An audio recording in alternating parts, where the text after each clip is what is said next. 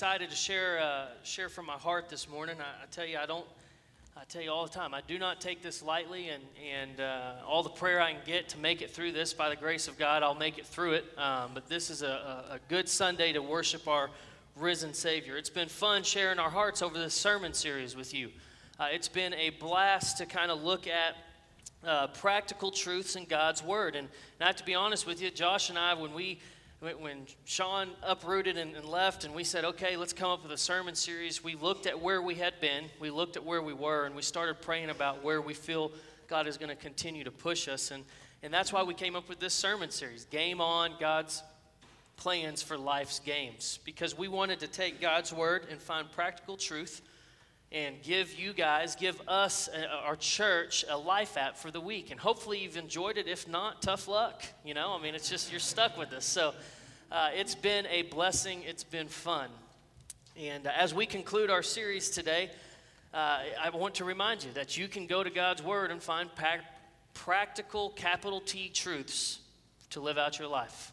Go to God's Word. That's where, that's where answers are. And uh, man, it's your roadmap. It doesn't tell you. Didn't, I didn't turn to Matthew chapter 13 and see that Matthew Weaver was supposed to marry Cody Weaver. That's not how that works. But through the guiding of, of the Holy Spirit, I can find practical truths to live out my life. And so I, I encourage you guys to continue to do that. And uh, over the last eight weeks, five sermons, if you will, this would be a six week sermon series. We had two weeks off there as Dr. Wilson came, uh, we covered uh, five different life apps. And just to, to conclude the series, the first one I kicked off with a game of tag.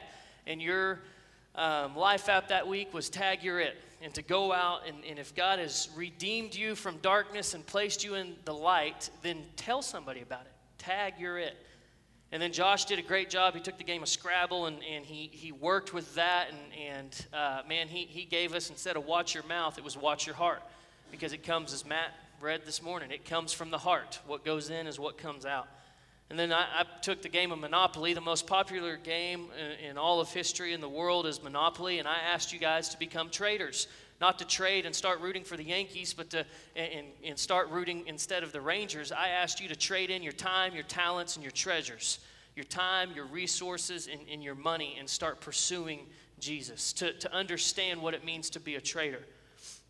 Then we came back two weeks ago and, and looked at the game of Candyland and how life's not like Candyland, and to have a grab a mint and have a fresh outlook on life. And then Josh again did a wonderful job. Uh, instead of forgive and forget, looking at the game of sorry, we did forgive and remember. Remember that we can forgive because Christ first forgave us. Amen. It's been a fun time. And uh, this week we close out the, the series. And just to, to be honest with you, back in August, I had this sermon written okay? We, we planned out the six games, and I had this sermon done, and I thought, dude, I'm going to take this game that I'm about to tell y'all, and this is going to be easy, and I'm going to roll with it, and it's just going to be fine. But man, over the last couple weeks, the, the Lord has uh, just chipped away at my heart, and I, I, hope you guys hear my heart this morning. Um, it's a fun game that we're going to be covering. It's a strategic game, okay? It's a game that over 3.5 trillion moves. It's like 3 trillion, uh, 3.5 trillion. There's a bunch of millions and billions in there, but over 3.5 trillion moves can be played on this game. You play between you and opponent. You take these little chips, and it's seven columns by six rows high, and across from you, you it's called Connect Four. Anybody ever played that game? Raise your hand. It's a fun game. It's very, uh, very strategic game, and you have to think. So I told y'all Scrabble necessarily wasn't my uh, cup of tea, if you will, and and and because it's a strategic game. And the same thing with uh, Connect Four. I love playing the game, but I'm ADHD, and if you ever watch The Price Is Right, my favorite game on there is is it Plinko, where they take the chips and it's like doom doom. Ch, ch, ch, ch. Oh, I was so close. That's kind of how I play Connect Four. There's no strategy for me. It's like one here, one here. Oh, look across. Oh, one here, one here, and and so my I never win at the game, uh, but it's a fun game. And like I told you, uh, I, I, took that and I thought, connect four. It's going to be easy. I'm going to take our four core values and I'm going to connect the dots with reach, connect, grow, seek. And so while I wish uh, your sermon was going to be about seven to nine minutes, uh, it's not, okay? And so I want you to hold tight with me and uh, as we work through this. But uh, again, as time went on, the Lord really began to lay a passage of scripture on my heart. One that is one of my favorite passages that Paul writes uh, in the book of Ephesians as he's writing to the church of Ephesus. So if you have your Bibles, you can go ahead and, and um, turn there. Uh, Miss Gayhart, she is a prayer warrior, and we have lots of prayer warriors uh, in, in, this church, and she gets on to me when I apologize. So I'm going to tell you straight up this morning, church, I'm not going to apologize. I'm going to step on some toes and I'm going to do what God has asked me to do, and, and that's to share His truth of where we are as a church. And when I say we, I definitely mean us, but I also mean the church in general here in America. Uh, and man, so just bear with me because I have a heavy burden I've been carrying the last couple of weeks. And it's, it's one that I feel like we're, we're right on the verge of seeing some really cool things happen. And I want to just challenge us to be real this morning uh, in a very honest and transparent way, but also a very direct way as I share God's truth this morning. So if you have your Bibles, uh, Ephesians chapter 3, we're going to be camped out in verses 14 through 21. It is a great passage of Scripture, and, and uh, I love this letter that Paul writes to the church uh, of Ephesians, to the church of Ephesus. He does a great job of encouraging the church. If you read chapter 1 and 2, and I encourage you, take time to read through Ephesians. Matter of fact, most of our life groups are walking through Ephesians because it talks a lot about church unity and where the, this church was.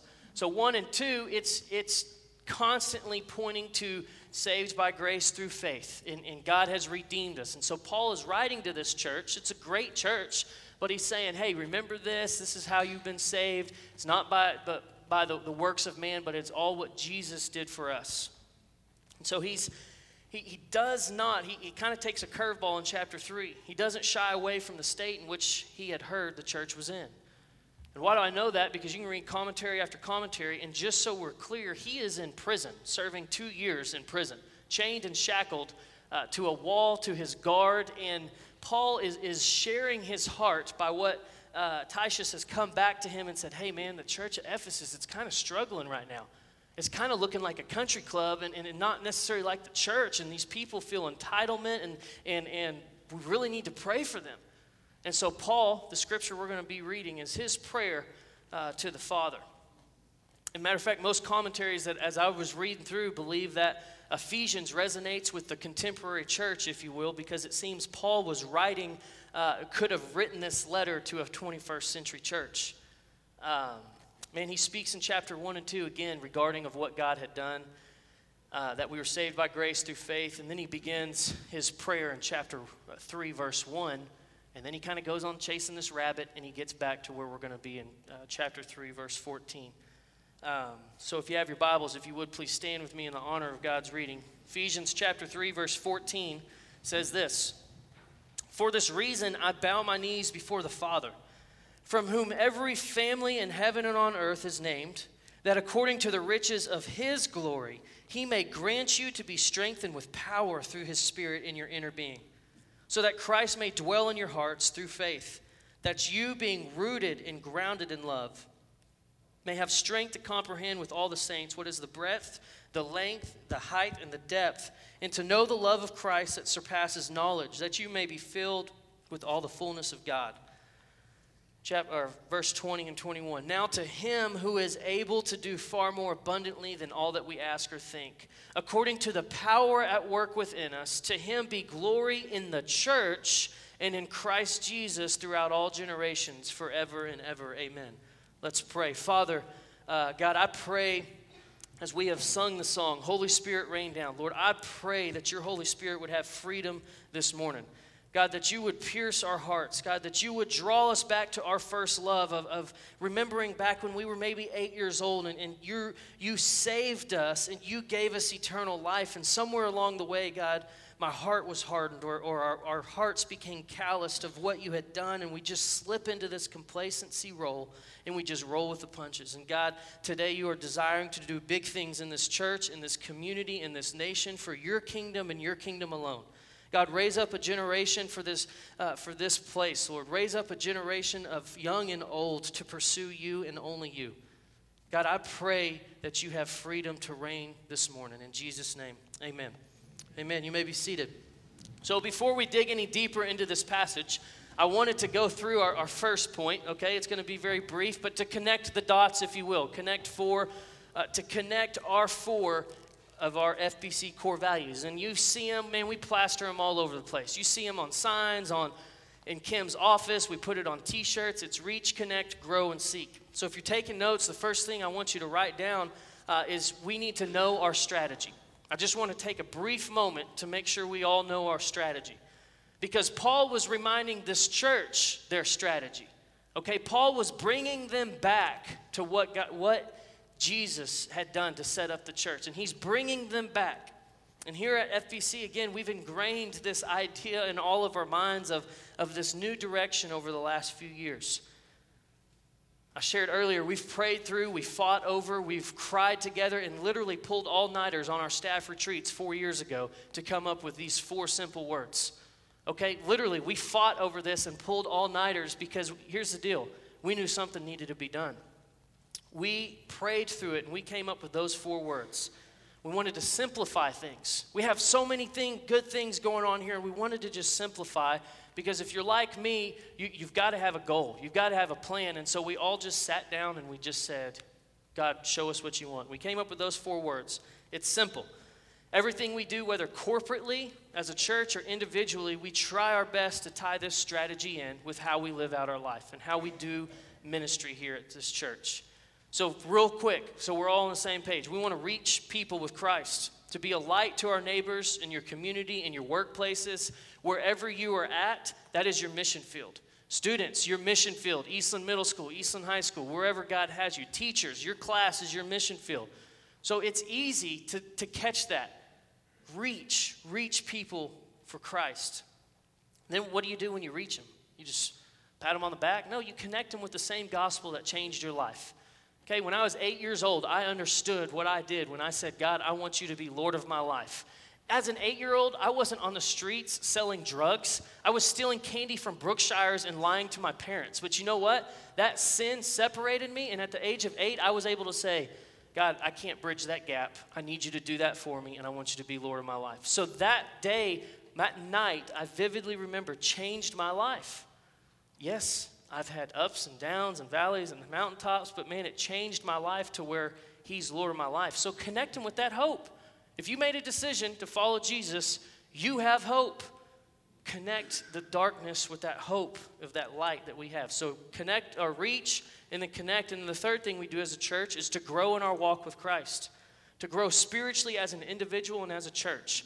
Numerically comes when, when the people are growing. I mean, I'm not talking about God, fill this place with 500 people. I'd absolutely love that, but I'm talking about growing spiritually as an individual and as a church. And the fourth one, seek the will of the Lord rather than the ways of this world. Reach, connect, grow, and seek. To seek our Father in heaven through His Word and through intentional prayer. It's it.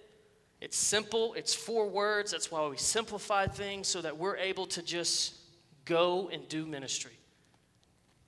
Some would say, That's a great message, Matt. Let's get out of here early. And while I wish that was the message, and, and I just said, Hey, let's all go do that, I, I really find the burden I'm about to share is, is what comes with the next point.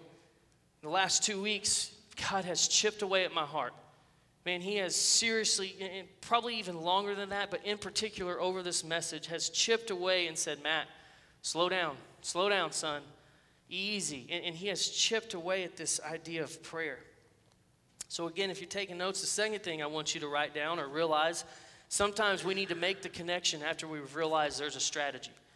So, we need to make the connection here. Because if you're like me in the game of Connect Four, you just start placing your chips, like I told you. And I know I'm supposed to connect four, and I know I'm supposed to do those things, but I get sidetracked and life hits me. I know I'm supposed to reach people for Christ, but man, I just got to get out of Walmart so I can get home, and this person needs help, and I don't really have time. We need to make the connection here, church. And to make the connection, I want us to dig deeper into Paul's prayer for this church. Believe that the, looking at history, the church of, of Ephesus had been set up, it had been well established. Hundreds of thousands, 300,000 people. It's, it's a, a uh, seaport place, and, and man, it was the happening place. And this church was set up and it was doing great ministries. They had great programs and they had everything lined out, but somewhere along the way, they started missing the connection. And so Paul throws a curveball at them when he continues his prayer. So, to make the connection, we need to understand the importance of connecting our strategy with the one who gave us the strategy. And that's Christ, God, who gave us the vision. And the only way to do that is through prayer. And that is my heart this morning. The only way to make that connection and to establish your strategy, which we already have, but we got to go back and make this connection. And it has got to be through prayer. Because when prayer takes place, hearts can be changed, church. Lives can be changed. Marriages can be restored. Relationships can be healed. Dads can begin to lead their families. And the church can be strengthened to grow. Amen? And the connection that we're about to see here comes from humility. And humility comes from the idea that it's not about you. And you hear me say this a lot, and I, I, this is my motto every day. It's not about me. It's not. It is not about you. And why do I know that? Look at, uh, okay, Paul is in prison. And it has been brought to him that the church of Ephesus needs a little swift kick in the rear end, if you will, okay? Sorry to offend anybody, but the church became complacent. And, and, and Paul is, is hears from this that, hey, man, this church this church was set up to do good, and they started to become complacent. Why do I know this? Chapter 3, verse 14. For this reason, I bow my knees before the, the, before the Father. Notice his posture. For this reason, I bow my knees. Kneeling wasn't necessarily something that was accustomed to the Jewish people. This isn't suggesting that this is the only way to pray or the best way to pray. This is, this is understanding that from a jail cell, he could have easily said, What do you want me to do about it? I can't do anything about this. Look, I'm locked up. No, you can. You can do anything when you understand the power of prayer. And that's what Paul did. He, he went to his knees. For this reason, I bow my knees before the Father. Gratitude is what prompted this prayer. Again, chapters 1 and 2 gratitude of what Jesus did for them. Not anything, but what Jesus had done for them. It's what prompted this prayer. And when Paul reflects on God's amazing grace, it led him to his knees, church. It led him to his knees. And when Paul is able to do that, he says this prayer For this reason, I bow my knees. When we think about God's amazing grace, how often does it drive us to our knees? I'll be honest with you, not very often for me. Oh, God, thank you for this. Thank you for getting me out of this mess. And uh, high school students, thank you, Lord, for helping me with my geometry test. You probably didn't even study. I'm sure it wasn't him that helped you. You just guessed correctly or something. But the point is, is so many times we just take that for granted. And Paul says, no, I, I can do something because of the power through what God has done through Christ. Prayer's not asking God for a goodie bag. It begins and it ends with worship. Today, we, most of everybody would probably raise their hand if I said, What is worship to you? Most of y'all would say, Well, it's singing songs. Hey, prayer begins and ends with worship. Worship is what you do and how we are to live our lives. And it starts with prayer. Kneeling here is a sign of absolute and total desperation because Paul understood he was approaching the one that could give this church what they needed. Paul couldn't fix it. Paul couldn't, do, if anybody could fix a church, I would say Paul could. I mean, read all of his letters. He had the roadmap and, and he started, he was an affluent man who started to, to, to these churches. And my gosh, he was a murderer of Christians. Talk about a conversion. God took him and used him. If anybody could have fixed it, I, I would venture to say Paul would. When we are approaching the one who can act on our behalf, it gives us a sense of helplessness. And Paul's passionate that this church gets, gets it. And, church, today I'm passionate that we get it as a church, that we understand what this connection is that I'm talking about. See, Paul was desperate on their behalf. Paul went to his knees on their behalf because he knew what the church needed.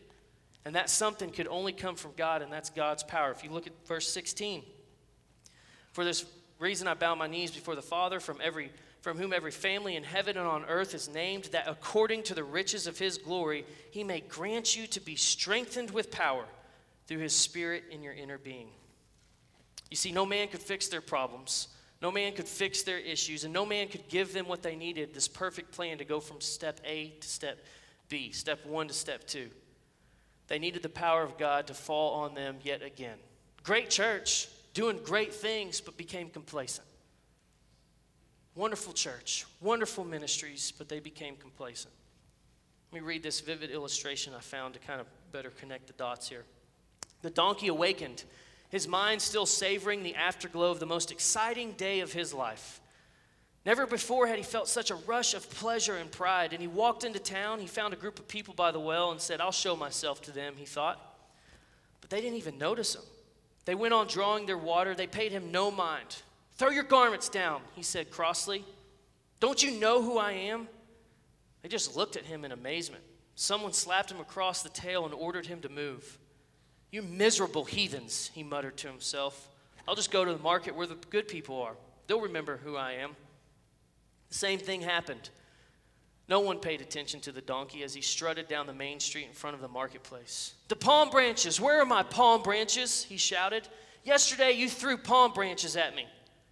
Hurt and confused, the donkey returned home to his mother. The mother said gently, You foolish child, don't you realize that without him, you are just an ordinary donkey? Church, apart from him, we can do nothing. Individually or corporately, we can do nothing. That's why we need to come before Him, kneeling, falling on our knees before our Father. And I just want to stop and pause. I don't know what got into us, but somewhere along the way, and I say us corporately as a church and the church, somewhere along the way, we became so programmed that it's this, it's this, it's this, 30 seconds for prayer, this, this, that, let's close in prayer. And, and prayer just became this thing. God, thank you for this, thank you for that, and, and Lord, rub a dub dub, thanks for the grub, amen. I mean, seriously, somewhere along the way, prayer and corporate service just became just another thing. Well, we better do it. We're a church, let's pray. We're Baptists, let's pray. It's, we got to eat good, you know, and it's somewhere along the way. Why did it become awkward for this altar to be full of people? I mean, you can pray from your seats, but what, what happened to a sense of allness of who God is? I mean, if we, the church, can't be a place where people come with their problems and their burdens and lay it all out there, why in the world would we think they're going to do it at Eastland Middle School or at the Brookshire's parking lot? Why would we think that? What, what has gotten into us that prayer has just become a thing that we check the box, myself included? And my challenge to us, guys, is to understand Paul had nothing to do except to pray. And if you read the rest of Ephesians, man, it ought to blow your mind with the power of prayer and this letter to the church and how that church pushed forward and broke this, the chains of complacency and said, you know what, Paul, thanks, you're right. You're right. This isn't a country club where I pay my dues and everything's here for me. This is for the people. You're right. And somewhere along the way, prayer, man, this just became unnecessary for us. Why do we kneel before the Father? Because his resources never run out. He is gracious. He wants to heal marriages. He wants to break addictions. He wants to fight for the orphan and to take care of the widow and to revive his church. Why? Because Scripture tells us all according to the riches of His glory. Not Matt's, not FBC Eastland, not Pastor Sean, not the next pastor. It's not for us, it is for the riches of His glory. And Paul got it, and he's trying to get this church to get it. So I'm glad we know our strategy. I really am. I'm glad we know those four simple words. But I think we need to stop knowing them with our mind and start kneeling before our Father and saying, God, help us to live these out again. Help us to understand how we can make a difference. Been meeting with a, a I guess since I've started here full time on Wednesday mornings at 5:45, we meet. It's early. Josh, did you know 5:44 5:45 happened twice? You probably didn't, but we meet early and uh, up in the youth room, and we we pray for revival. Group of small group of men Anybody's welcome. Men, women, youth, I, I could care less because, man, it is an awesome time of prayer. And I, I think about praying for revival. It's one thing to teach prayer or to hear about it, it's another thing to experience. It is another thing to experience it. And Paul is writing to this church. He is writing to him because he believed that this church desperately needed to hear it. And I believe we desperately, desperately need to hear his plea, church. Because here's the deal I, am putting on a deck, and uh, Randy came out, and Randy Clark came out and helped me. I woke up this morning, I could barely move, okay? Like, I've got blisters all over my hand. I'm still considered young to most of y'all, but my back, like from bending and screwing in deck boards, is killing me. I came across this. Our bodies may be wearing out and weakening as the days go by, but our soul absolutely needs to be renewed by the Spirit daily through prayer and supplication. Man, my, my body is getting older, and some of y'all are like, wait till you're 75, you know? But hey, listen, our bodies aren't what gets us to heaven, it's our soul that gets us to heaven, and it needs to be renewed and revived on a daily basis. I hope I can get through this next part, but I, I want to kind of walk through y'all uh, with y'all the last three years. So, three years ago this month, our pastor sat his church down and he pleaded with us. Um, he pleaded with us about the vision of God that God had given him to reach this community. Okay, matter of fact, he, he was on his knees and, and pleaded with the Lord time and time again. God, just use somebody else. But God kept him here, and, and man, God gave him this God given vision. And he pleaded with the Father about reaching a lost and disengaged group of generations. It was at that time your staff pleaded with the Lord for hours on our staff retreat, as I told you in my opening. We literally were in East Texas over three years ago in August, and I mean, we fought, okay? We had, we stayed up. Larry stayed up till 4 a.m. with us, okay? And we cried and we fought over this, not because we were arguing about which way we wanted to go. We were arguing because we knew something had to be done. Some of y'all are like, man, what? Are we in that bad of a state? Yes. I'll be honest with you, we were. We were in a, a, sense of complacency, and the Lord just began to, to shift our mindsets to come up with those four words. We knew we either had to make the necessary change or sit back and do nothing. But we realized that the, it, it was urgent because the gospel was urgent. And God did a huge work in His church. Man, we began living out the strategy. We, we had the connection and we had the strategy, and we were living it out. This time last year, I want to remind you guys our church was in 40 days of prayer and fasting. It, we were hoping to get one group, one family, one person to commit for 40 days of prayer and fasting. I think on every day, and Kathy, you can probably test, we had more than one person. I mean, it was like people, we just shut down and people for 40 days prayed and fasted. Different people. Why? Because we had a scheduled revival event on our calendar.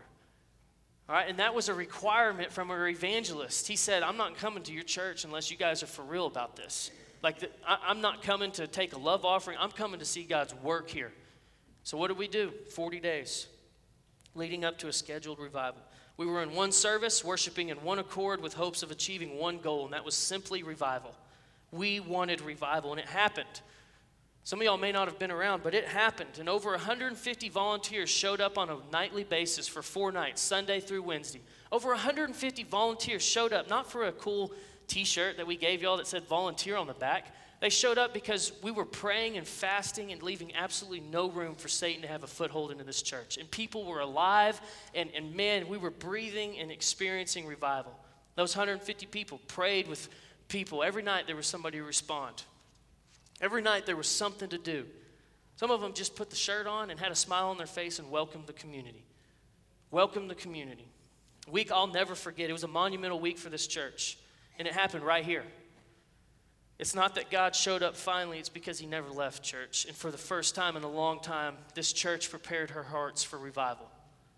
This, this church was on their knees before, the, before God, on our faces, preparing for revival. Corporately, but more importantly, personally.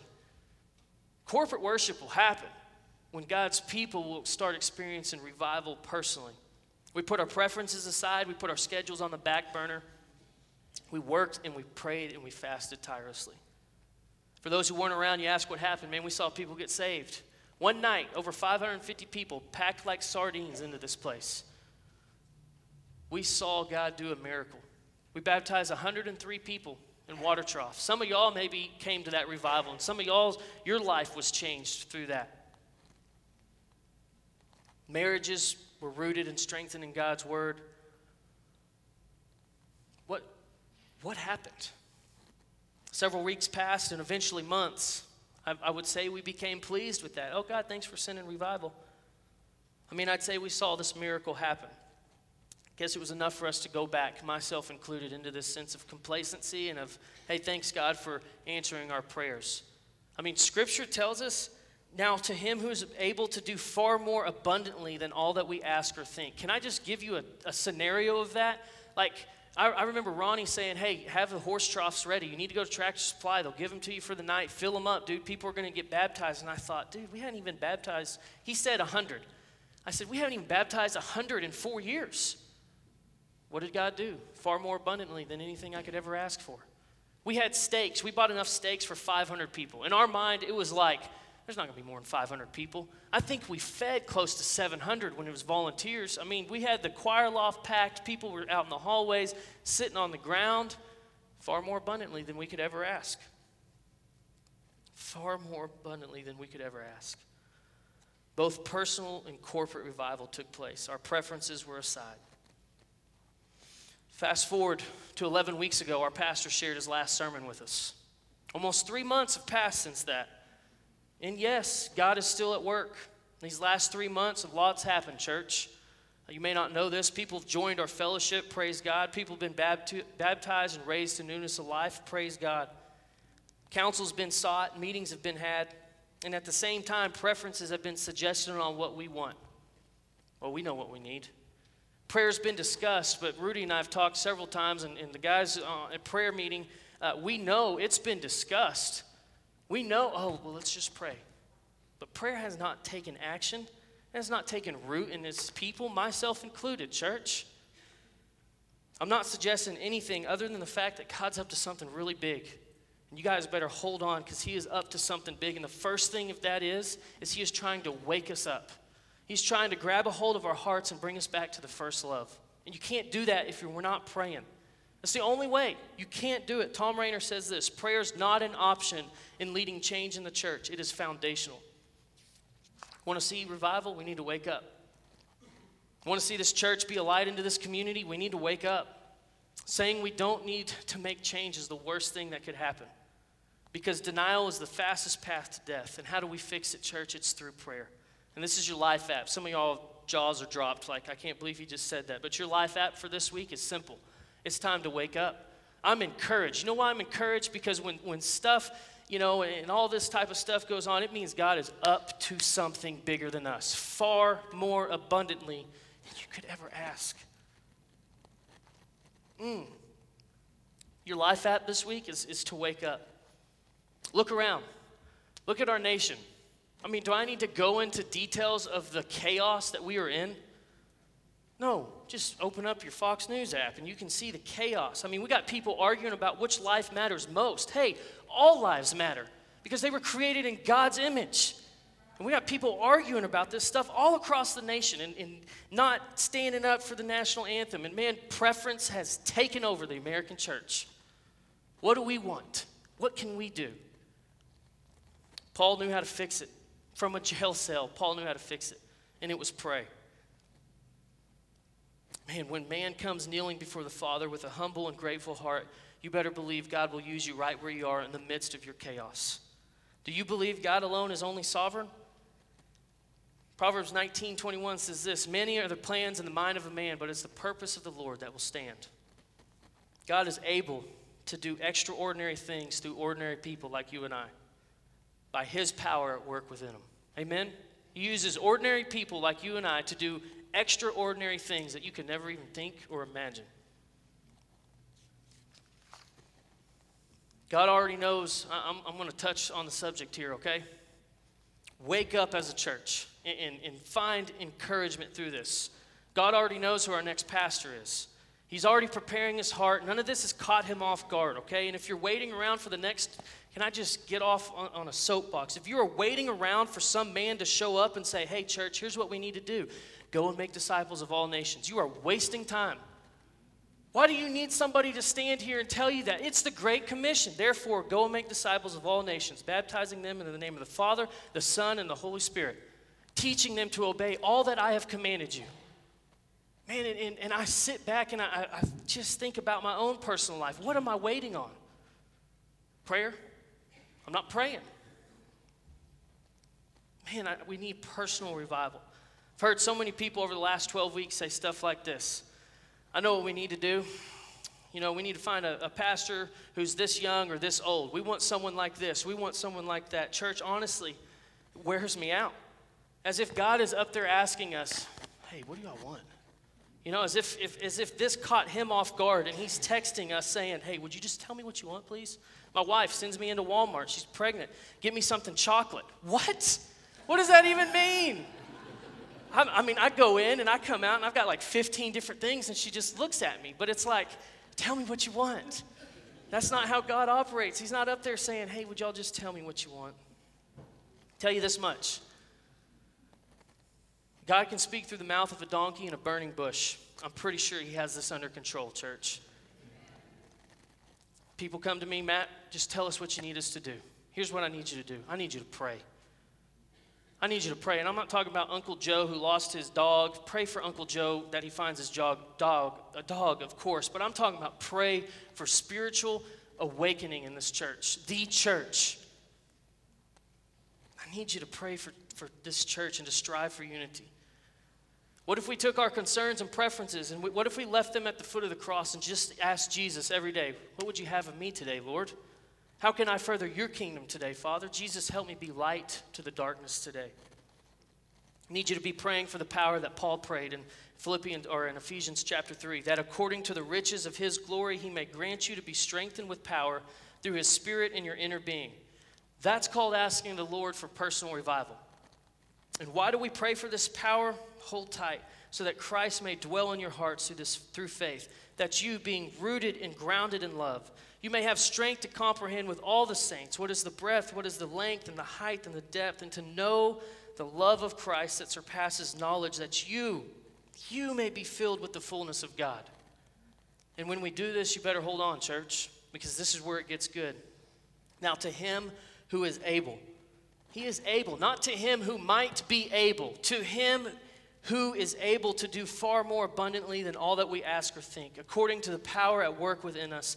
To him be the glory in the church and in Christ Jesus throughout all generations, forever and ever. Amen. Connect Four is a great game. I love it. But to win, you have to make the connection and know the strategy. We've got the, we've, we know the strategy. We know what the church is here to do, but we got to make that connection, church. I plead with you. The burden that's been placed on my shoulders over these last few weeks, months, has been we have got to come together and realize. And there's not, there's not some big thing going on, it's just where we're at. We are so consumed with us, me included. Start preparing our hearts for personal revival and pray for that power. Otherwise, Paul tells us we're running aimlessly and boxing like one beating the air. So today, church, maybe wake up.